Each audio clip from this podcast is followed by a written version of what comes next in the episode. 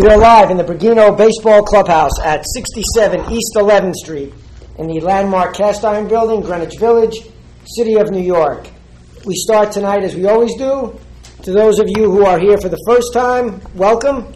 To those who have been here before, welcome home.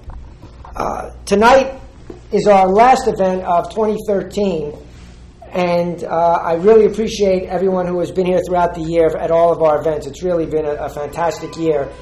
So we're going to end the event schedule with one for the fans. And the book is called Imus, Mike and the Mad Dog, and Doris from Rego Park, the groundbreaking history of WFAN, published by Triumph Books. Uh, please join me as we welcome to the clubhouse the author Tim Sullivan and our special guest, welcome home to Rich Ackerman.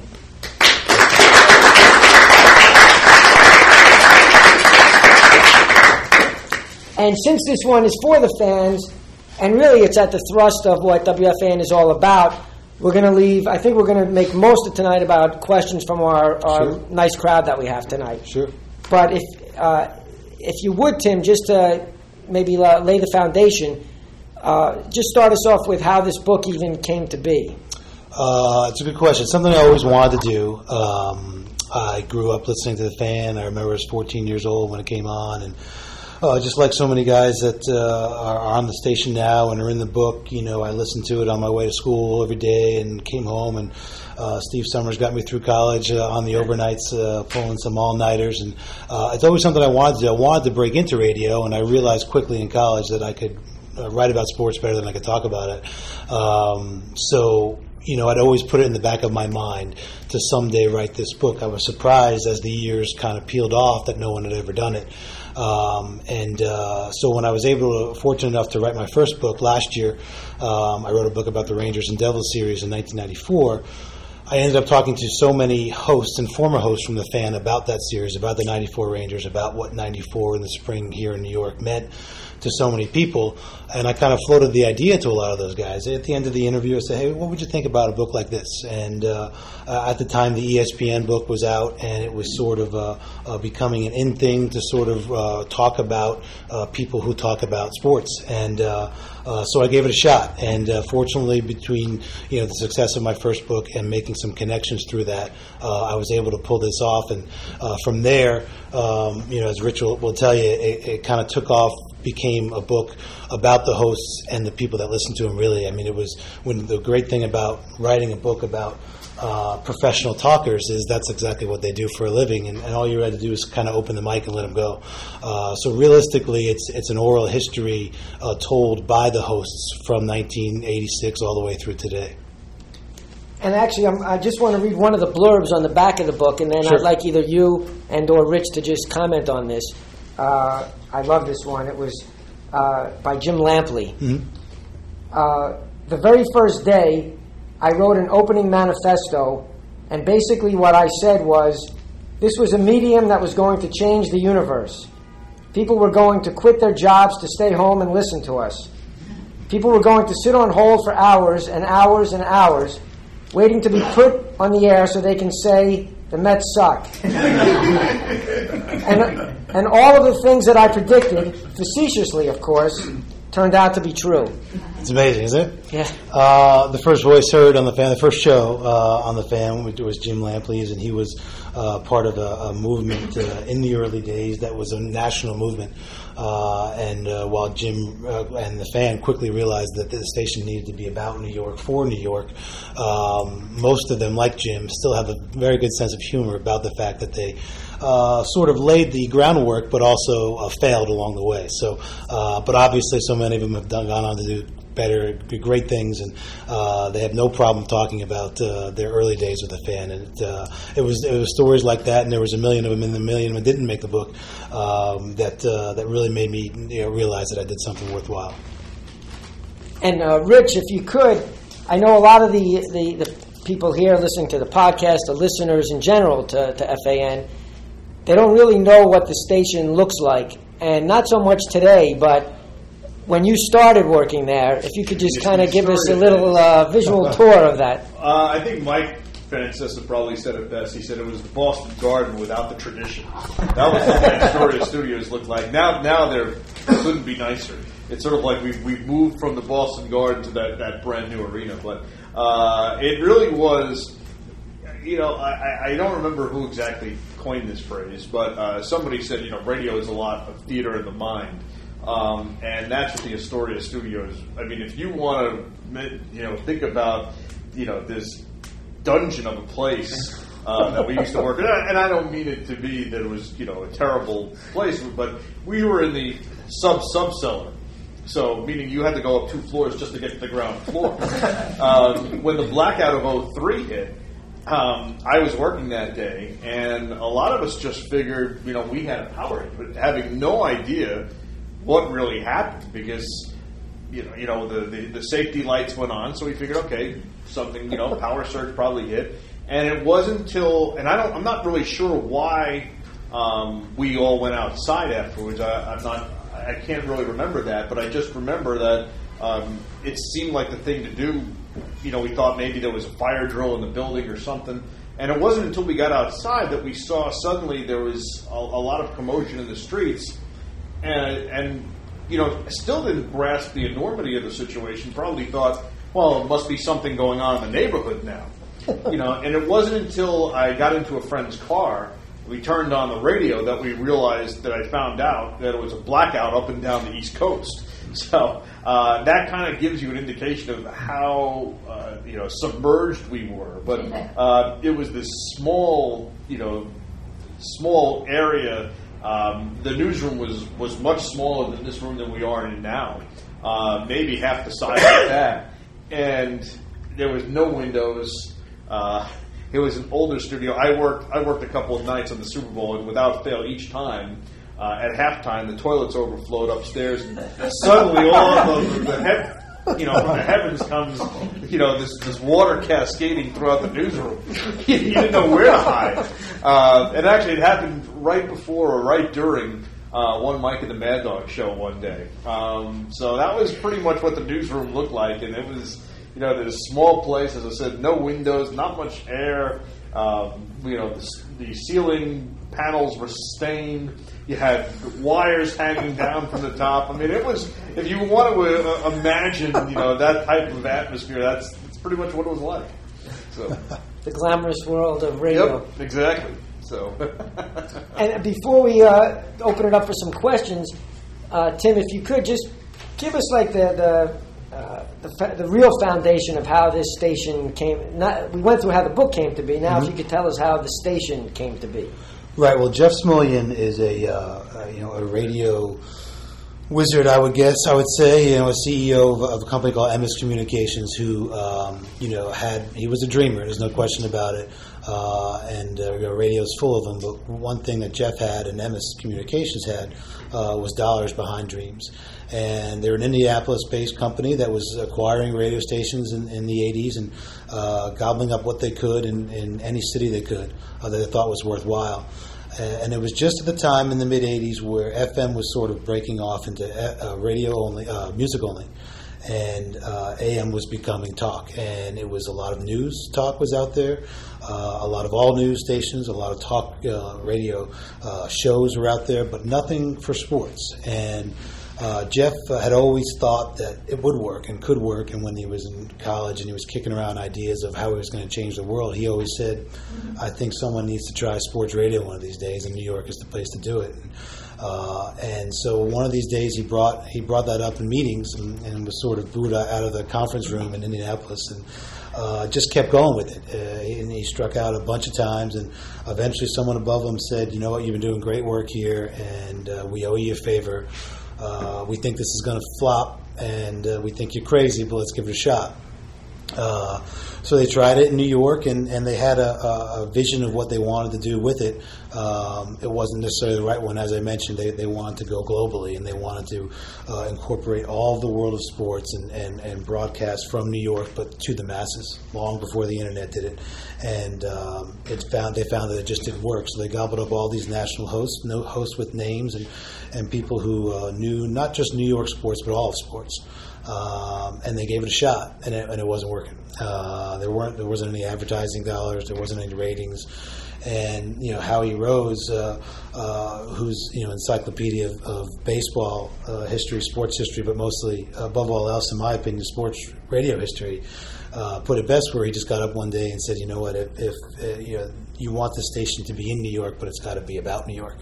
Um, and eventually they got that, and, and they- they went through a, a, a long you know, cycle of turnover where they eventually had pretty much all New York tied in hosts, uh, and that's what, and, and then, then Imus came along uh, with that, and that's where it really began to take off. But uh, so it really, to answer your question, the long version of it was uh, just like so much else in radio and entertainment world.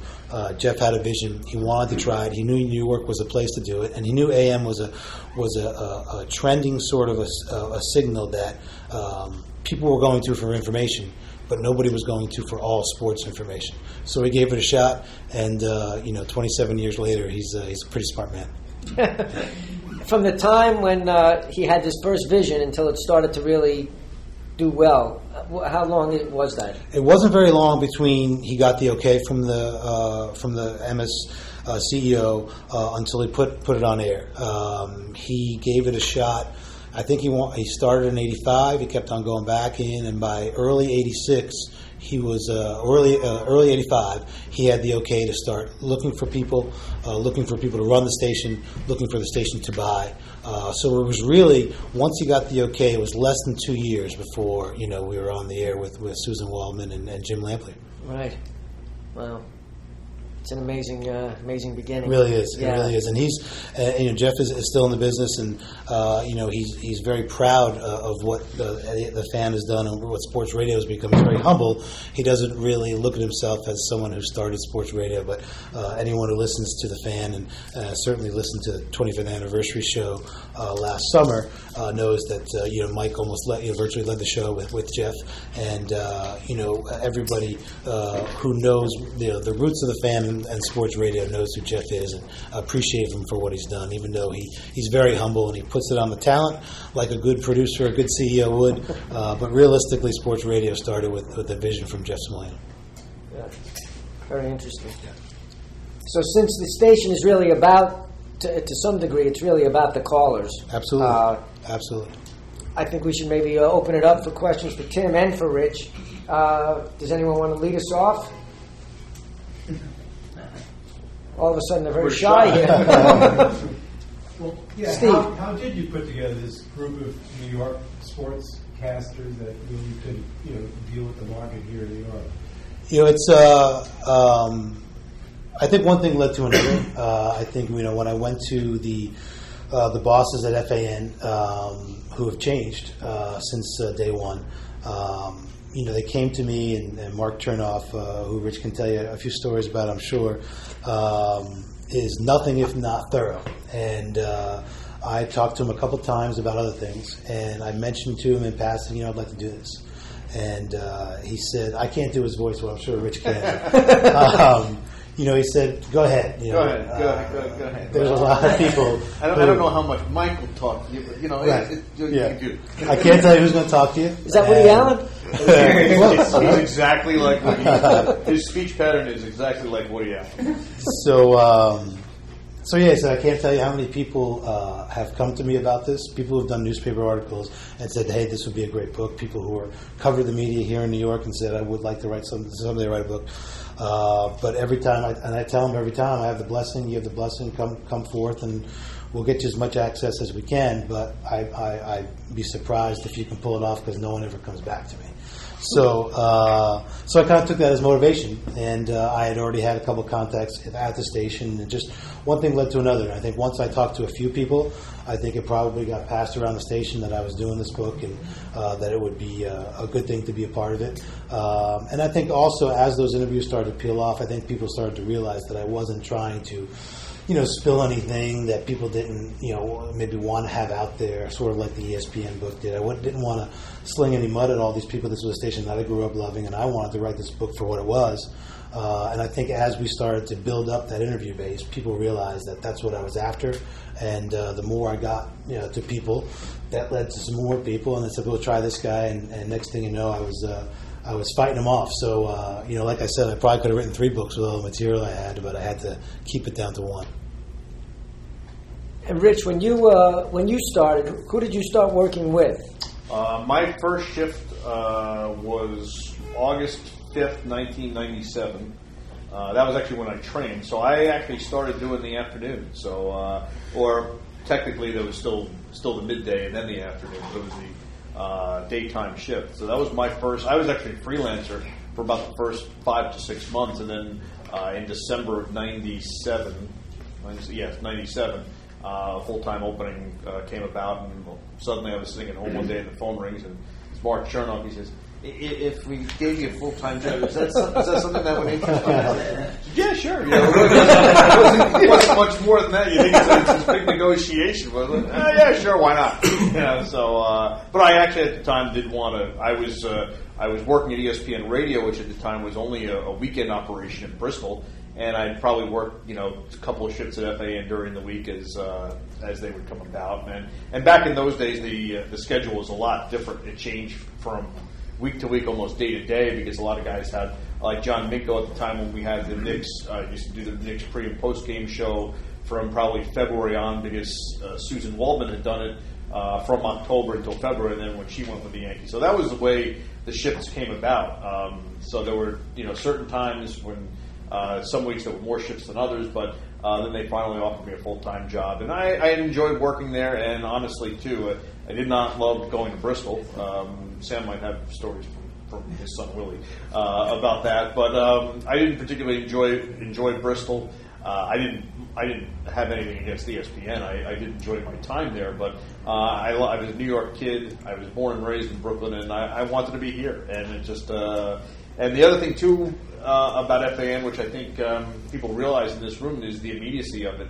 And suddenly, for the first time in my life, um, people said, "Hey, I heard you on the radio," and, and I never really, you know, got into it for that reason. But I was like, "Wow, it's pretty, pretty interesting. It's, uh, it's pretty unique." So I was like, "Yeah, it's not a bad feeling to have." So, uh, you know, that that certainly went into went into my decision as well. They really do become rock stars, uh, especially with uh, uh, you know in 2002 when you know, when Mike and Chris started uh, was being aired on YES, um, and uh, you know of course Imus was on TV and Boomer and Carton had their time and they're going back to it. Um, that sort of uh, escalated uh, the hosts and the update people uh, to unbelievable heights, and uh, they get noticed uh, almost everywhere now. And um, it has a lot to do with uh, not only their voices, but you know their their faces. Now, Steve Somers tells a, a good story with Evan Roberts about going to uh, Citi Field a couple years ago, and you know Steve Somers, who's not on TV a lot, but he's on enough that and he's recognizable enough. Uh, that people uh, can you know, know him, and here's Evan, who's on the uh, air uh, at a different time of day. It's probably more uh, out there, and more recognizable, and, and uh, they were walking through the runways of Citi Field, and Steve Somers was the one who got stopped for autographs, and not Evan Roberts. and uh, you know, he tells that story. Uh, they both tell the story better than I do, but uh, that's that's part of the appeal of the fan, and, and I think, quite frankly, why a lot of them don't. A lot of people have moved on, but a lot of people don't want to move on because of uh, not only what the fan can do for them as a, you know in a career, but also socially and, and being out there as well. Didn't find me a girlfriend. But, but but you know Tim's right in the sense that it, uh, so much for video killing the radio star because uh, that put a face on all of us and suddenly uh, we went to really another level after that. I mean I think Jay has been with me several times. I I remember we were coming out from the Giant game on a Sunday night. And we were in the Port Authority at uh, at one o'clock in the morning. And some guys yelling, you know, for you know what happened here, but you know that's, uh, I mean, it, it, and and it's not like I was on all day. So for people to really recognize me, I, I thought took a lot. Right. I think a lot of that, you know, what Rich talks is, about is true, and I, I think a lot of what, what has helped uh, update people on TV and even off TV is, is uh, and some hosts do it better than others, is opening up the mic to them. And you know, Kevin Burkhardt, who's you know, obviously you guys know uh, uh, the Mets field reporter out for SNY, and now is on Fox doing football games, you know, tells good stories about when he first got on, and you know, he goes up to his first update and he's nervous, and his reports are, are rattling, and you know, and uh, a guy like Chris Russo, you know, talks to him after you know, uh, after the update, and you know, who, you know, where you from, how'd you get here, and uh, you know, that's that means a lot to a lot of people. Certainly the people who he's talking about, but certainly talking to.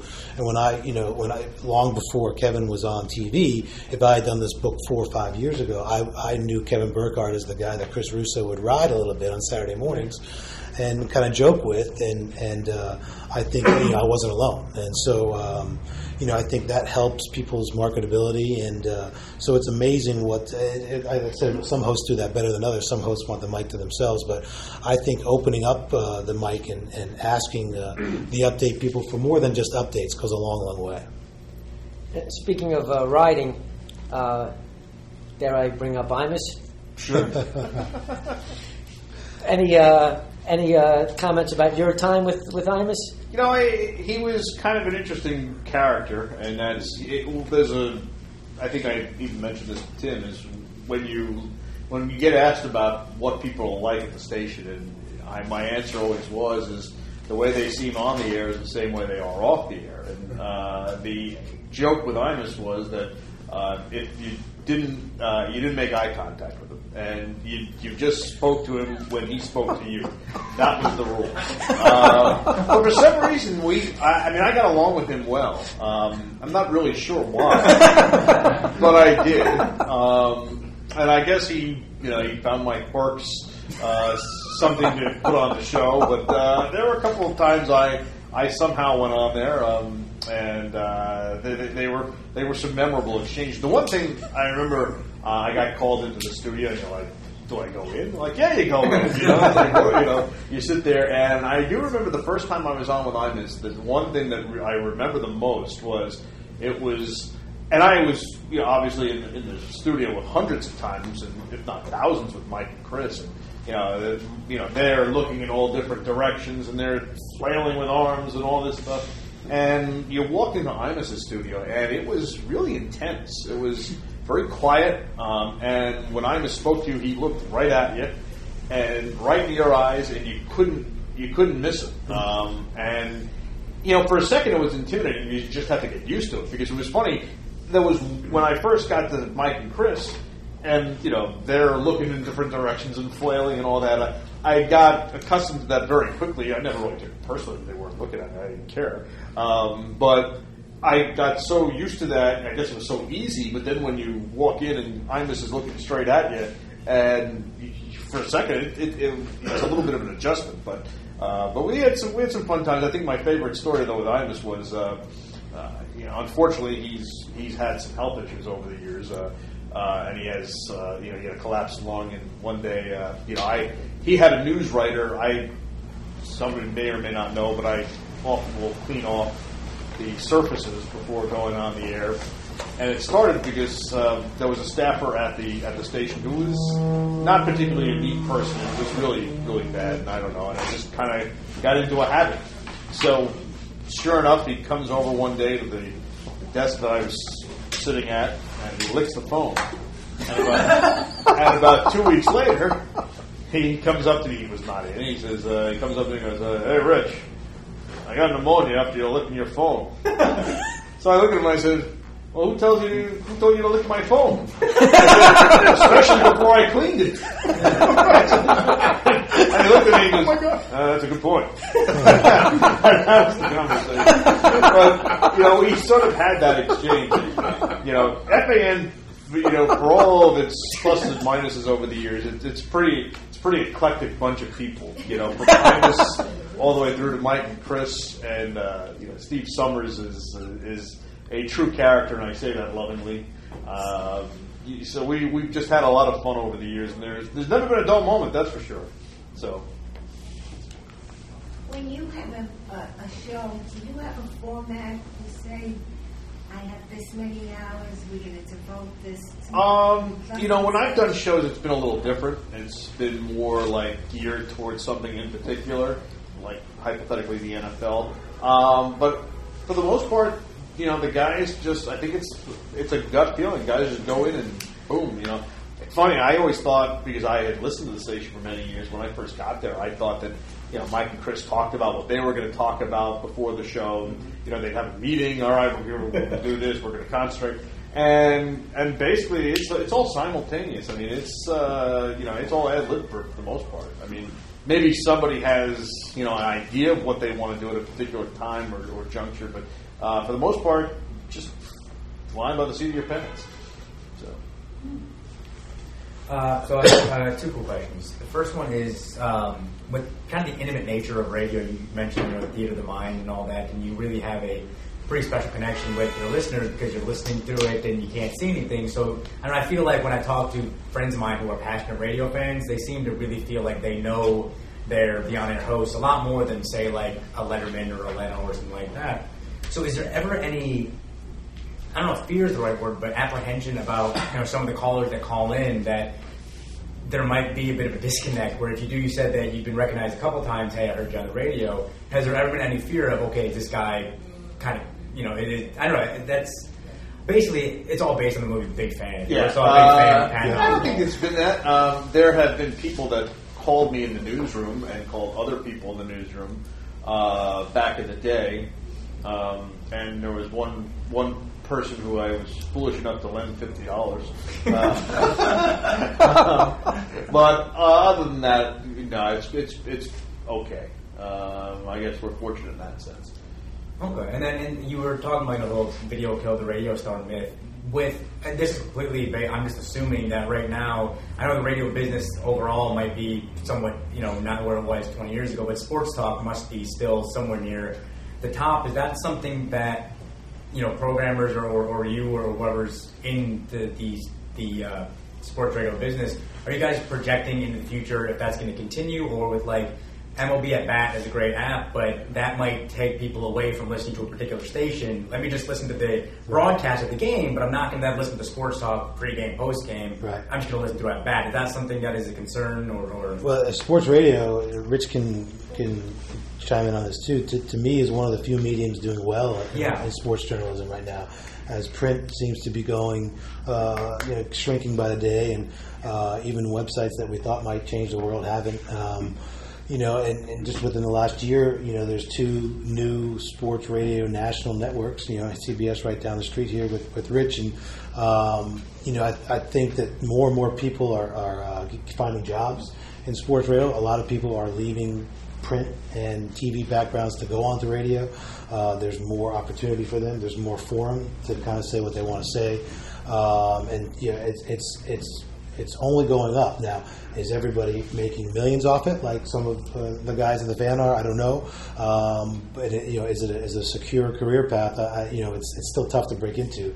Uh, but there's a whole lot more opportunity now for people coming into the business than were you know, 20, one- 30 years ago. The one thing that I think is unique about the format, and I don't know where it will go in five or ten years from now, only because everything seems to change so quickly. I, I do think, though, that it's probably safe. But the one thing about the format, I think, more so than any other, um, is the something that's called time spent listening.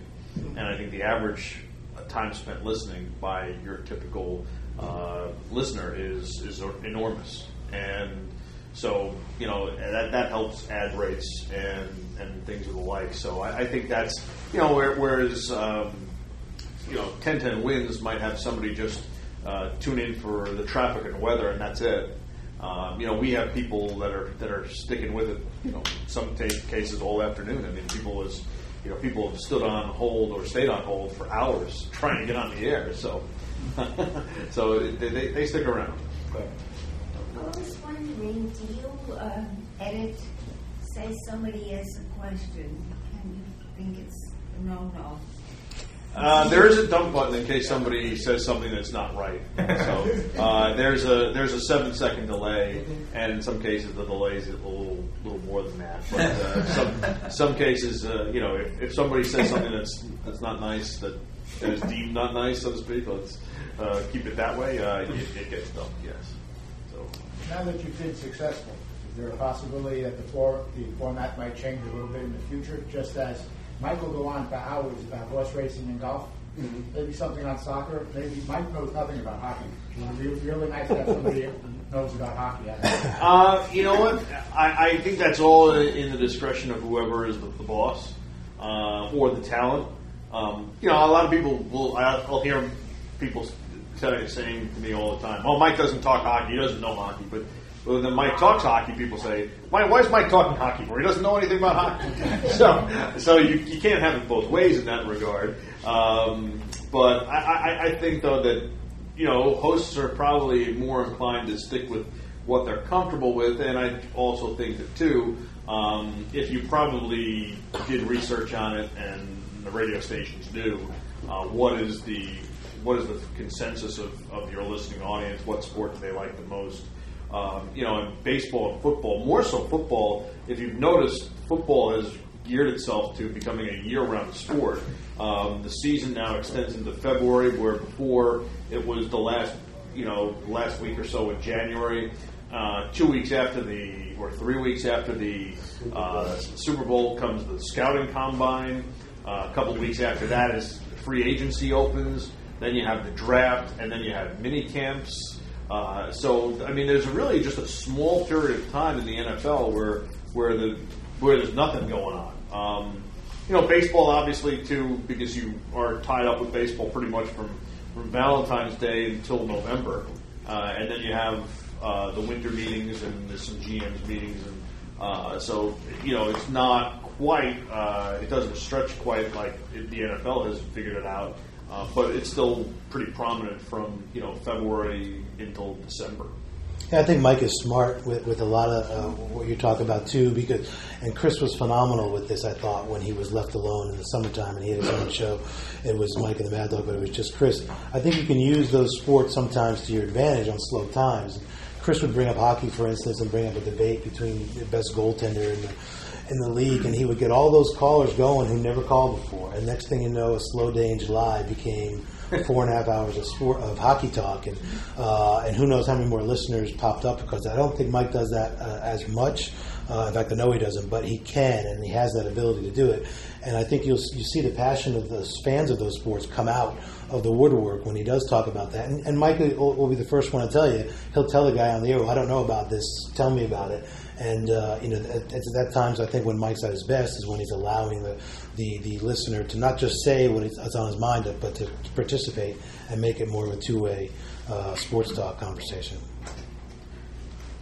Um, in terms of uh, getting a career in radio, uh, do you, would you say that it's easier than uh, like broadcasting on television in terms of sports, or and also how do you uh, go about uh, getting your foot in the door? Are there internships? Um, there are. It, all, it's all dependent on the station. I know at at WFAN they give out internships to uh, those who can receive college credit for it. Um, but for me, it was I started during college, um, but now things have changed so much where all you really need is is some sort of microphone and something that will record, and you have a recording of your voice, and then you can you know do whatever you want from there. Radio is easier in that regard um, because there's less factors that go into it. Um, I think you know when you are involved in TV, it's sometimes predicated on look, uh, sometimes just just an on-air presence. I think that there's just more involved. Radio, we just turn on the mic and go. so it's uh, it's no frills. Uh, John? Well, uh, I was uh, curious with regards to uh, hot callers. Or were there certain shows where somebody called in and they got pushed to the front of the line? I mean, particularly in light of the fact that the book's title has a, a caller's name, and I'm just curious. Uh, no, they they you know I guess like uh, I, I, there was a situation a couple of years ago where a guy uh, you know recorded like a month of The Price is Right, and he figured out like what the prices were, and he went on. He was one of the all time winners. It's, it's, the same thing. People have figured out exactly when to call. Um, and it, you know I've been asked that question a lot, but there's you know sometimes the callers back in the day in Astoria had the newsroom number, but that didn't. It's a separate number, so you know, or you know, someone's like, "Put me on the air." I'm like, "I can't put you on the air. Gotta, gotta call number, right? There's nothing I can do for you." Well, tell, tell Mike. I'm like, "All right, tell Mike." You know, uh, so it was, uh, but they just knew when to call, and they called the right time. I guess they called enough that they that they knew. Uh, so many of them call the same shows night after night, Yeah. and that's what Doris did. Uh, she called so many shows, but uh, she was uh, she was really a, a staple of the overnight. And uh, Jerome from Manhattan, absolutely. Uh, and I think you see you see that family atmosphere with the fans uh, on a lot of shows, but the overnight was a. Uh, no matter who was doing it, was a, was a special time because a you have more time to interact with your callers because there's less ads and less stuff going on.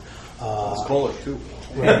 Right. less callers, and, and there's more, um, you know, in today's day and age with, in, in the internet that's just changed a little bit where you can vent on message boards and on your phone on the way out of the game. But, you know, I think Steve Somers would tell you that a lot of his Captain Midnight show was based primarily on people venting about, you know, the Mets or the Jets or the Rangers uh, just, you know, a couple hours afterwards. And uh, he became sort of the sports bar. And, if you need, you bring up, you know, uh, the big fan, and uh, you know, uh, guys uh, sort of scripting out their calls uh, on the overnight, and and um, you know, I think there was a lot of that with Steve Somers, and, and he embraced that, and I think Joe Benigno took that over and inherited that family and kept it going and took it to another level, and uh, I think the overnight, uh, certainly at the FAN, is uh, is a forgotten.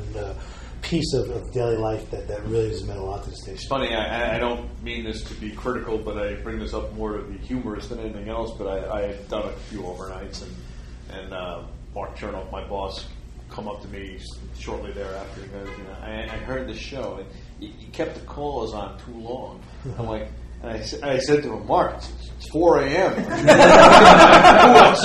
You without, without the callers, I have nothing. It's just me talking. So, uh, so, so um, you know, so I thought that was part of it too. I mean, I, I, I thought that, and, and Steve was also will will tell you other stories, but um, I, I thought too because you know the the nature of the time, there aren't as many callers, and I, and I figured too they're they're u- a unique brand of people, whether it's people you know, who can't sleep, whether it's people who are up at their job all night. I, there is a certain you know.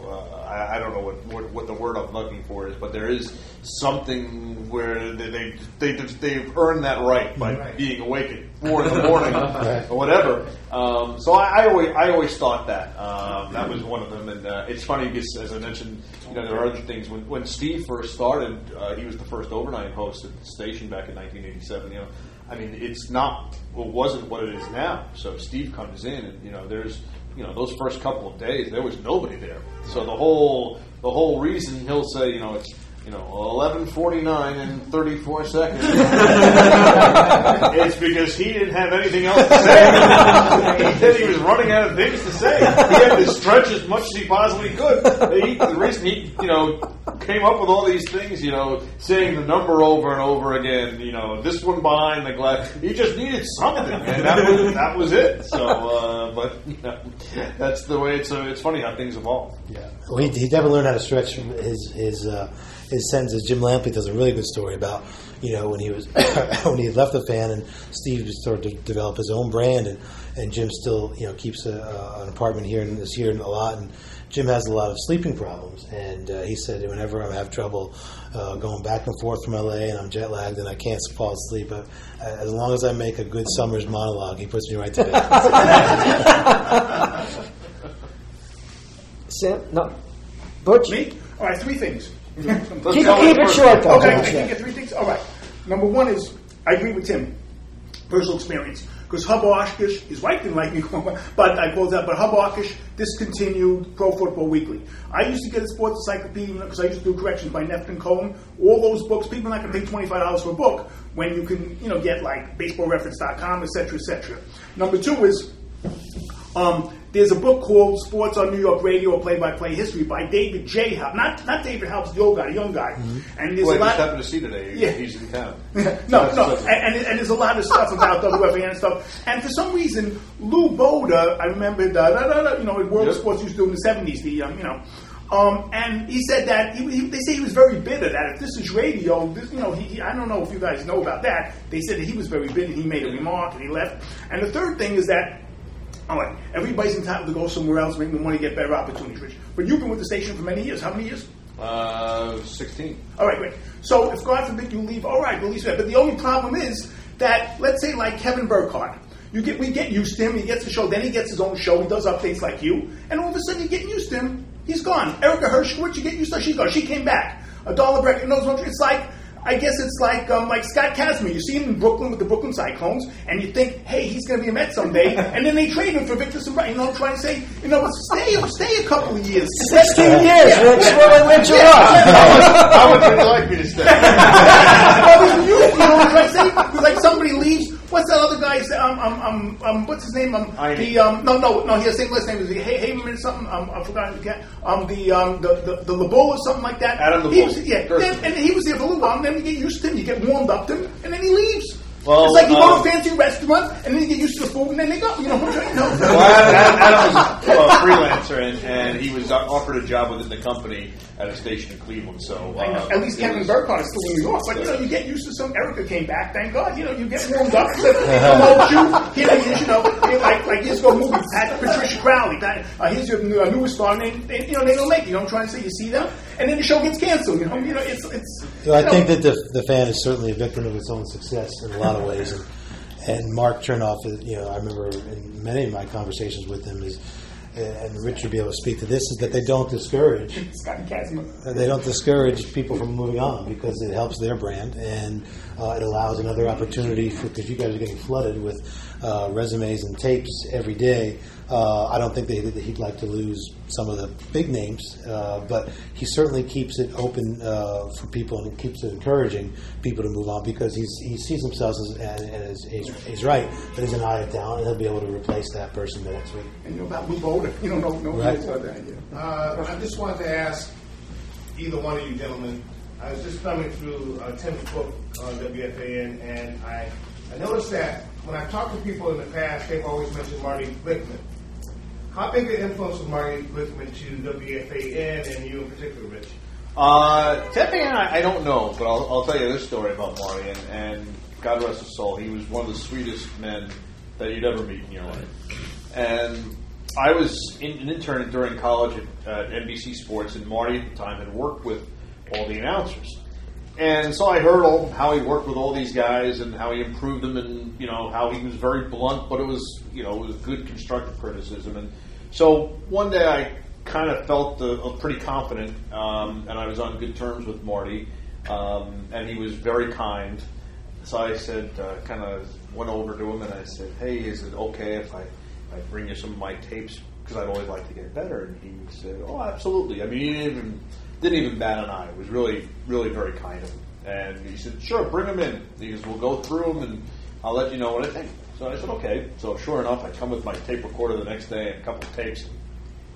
We start with one of my radio sportscasts for the campus radio station, and he says, he says, "You're very good. You have nice presence. You speak clearly. You you know what you're talking about. You talk a little too fast, but that will correct itself in time." I'm sitting to myself and I'm saying, ah, "This guy's not not so tough. He's a pushover. That's cake. You know, look at this. I can't be that good." and so then I pop out that that sportscast. I put in the next tape. It's my play-by-play, and you know, and for argument's sake, I'll just say, you know, NYU with the ball. Smith set to inbound. He said, "Stop." I said, "Stop." I just put it in. Said, Stop. I said, "Okay." I said, "Stop." He goes, "Where is he?" He's under the basket. He goes, "Which basket?" "His own." "Is he to the left or is he to the right?" I said, uh, "He's to the right." Did he inbound with a bounce pass or a chest pass? I said, "Bounce pass." He says, "Where did he inbound it to?" I said, "On the wing." He says, "Which wing?" I said, "The left wing." and this went on and on for about, you know. I hit. I, they said, "Okay, go to the next one," and then. I said, and he hit stop, and I'm like, stop. What happened? To stop. We just got, we just started again. He says, you know, is the man guarding him tightly, or, or is he standing off him? I said, guarding him. He says, uh, is he bigger or smaller? I said, he's smaller or whatever. And and my friend said about an hour later, I walked out white as a ghost. but he, you know, it was good. You know, you had to learn it, and that was the best way. So uh, Marty could not have been uh, more of a mensch. Uh, one of the most controversial uh, broadcasters, I think, is uh, is uh, Mike Francesa. and uh, the post, I think, if you could read all of the, the different posts, you could probably have a critique of his life. How many times he's gone wrong in, in predictions, and how many things he, how many things he's done poorly, and so forth. And uh, now he interviewed, as you know, of course, uh, A Rod, and he got he lost his job there because of it, or that's what they say. Uh, what do what do you think of him as a broadcaster? It's interesting because it's. I'll, I'll defend Mike to this extent, and it's he's you know he's the punching bag. He's the easy guy to take the shot at. Um, you know, he puts himself out there, and you know he's not always right. There's there's no way you, you can't always be right. But the thing that uh, part of it, what makes him himself is is the things that whether you love or or, or not. And so I, I think that I mentioned this to Tim. And I can't tell you how many times that people, you know, I met people at events, and they were people within the business. You know, oh, that Francesa, he's wrong. And sure enough, at 5:05, there's this guy on the air with, with, with, with Mike, and I'm like, I guess he didn't dislike him that much. so, I mean, there were people that, that, that, you know, for whatever they thought of the show or, or their opinions, uh, knew that it was a you know, terrific marketing vehicle to be on at 5:05 uh, with with Mike and or Chris. Um, so, you know, I, I'm not going to say Mike's a saint, but uh, I, I think that part of what makes him who he is is is the ego. I mean, I always used to joke, and I think I may have mentioned this to Tim. I I, I, I said if, if Mike and Chris had any humility, they'd probably be you know flipping hamburgers at White Castle. you know, so that you kind of need a little of that to be who you are and where you are.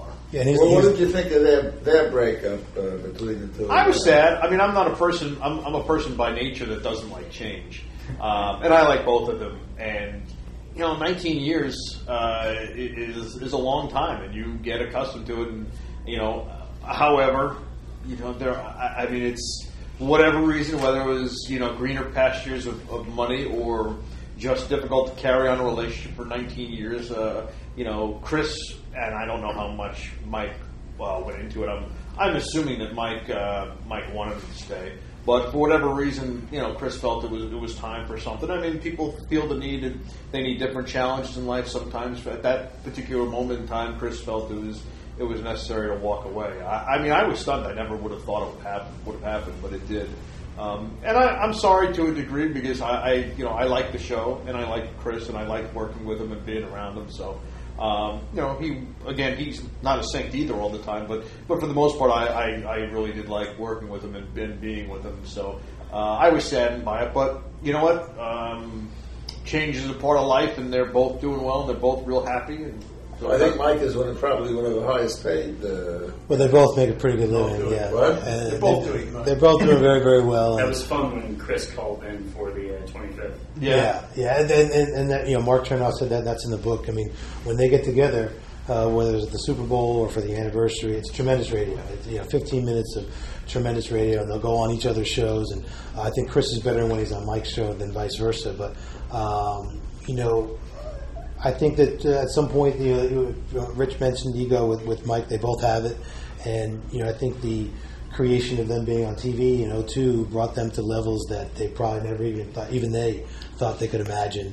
Uh, Chris became an author. He became a fixture on Letterman.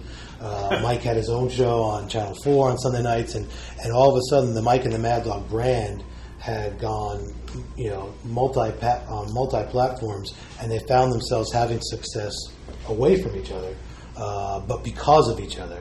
And I think Chris probably saw that a little bit more and uh, realized that uh, he didn't want to turn around and be 55, 60 years old, still talking about you know the Mets or the Jets when he wanted to go out and talk about the Australian Open some days. And I think uh, uh, to find somebody who paid him a lot of money to go do that, he, he certainly jumped at that. And also, too, um, with all due respect to, to that, I, I think when when Chris first started his show at Sirius, part of his deal was, and I also think that, that you may recall he was it was his channel, and he was going to be the, uh, I guess for lack of a better term, the program director of it. So I think he liked that, but he also liked the fact that they were willing to open up the checkbook and send them to Wimbledon uh, and all the big events that he wanted to go to, and, and slowly over time that that cut back a little, and I, I think that kind of you know hurt him to some degree. Um, I don't know personally, but I think you know he prefer to be out at Wimbledon or whatever. And you know, obviously, just as time went on, probably you know was in the studio more than anything else. So. Tim, can I ask you a business question to follow up Sure. what Jay was saying?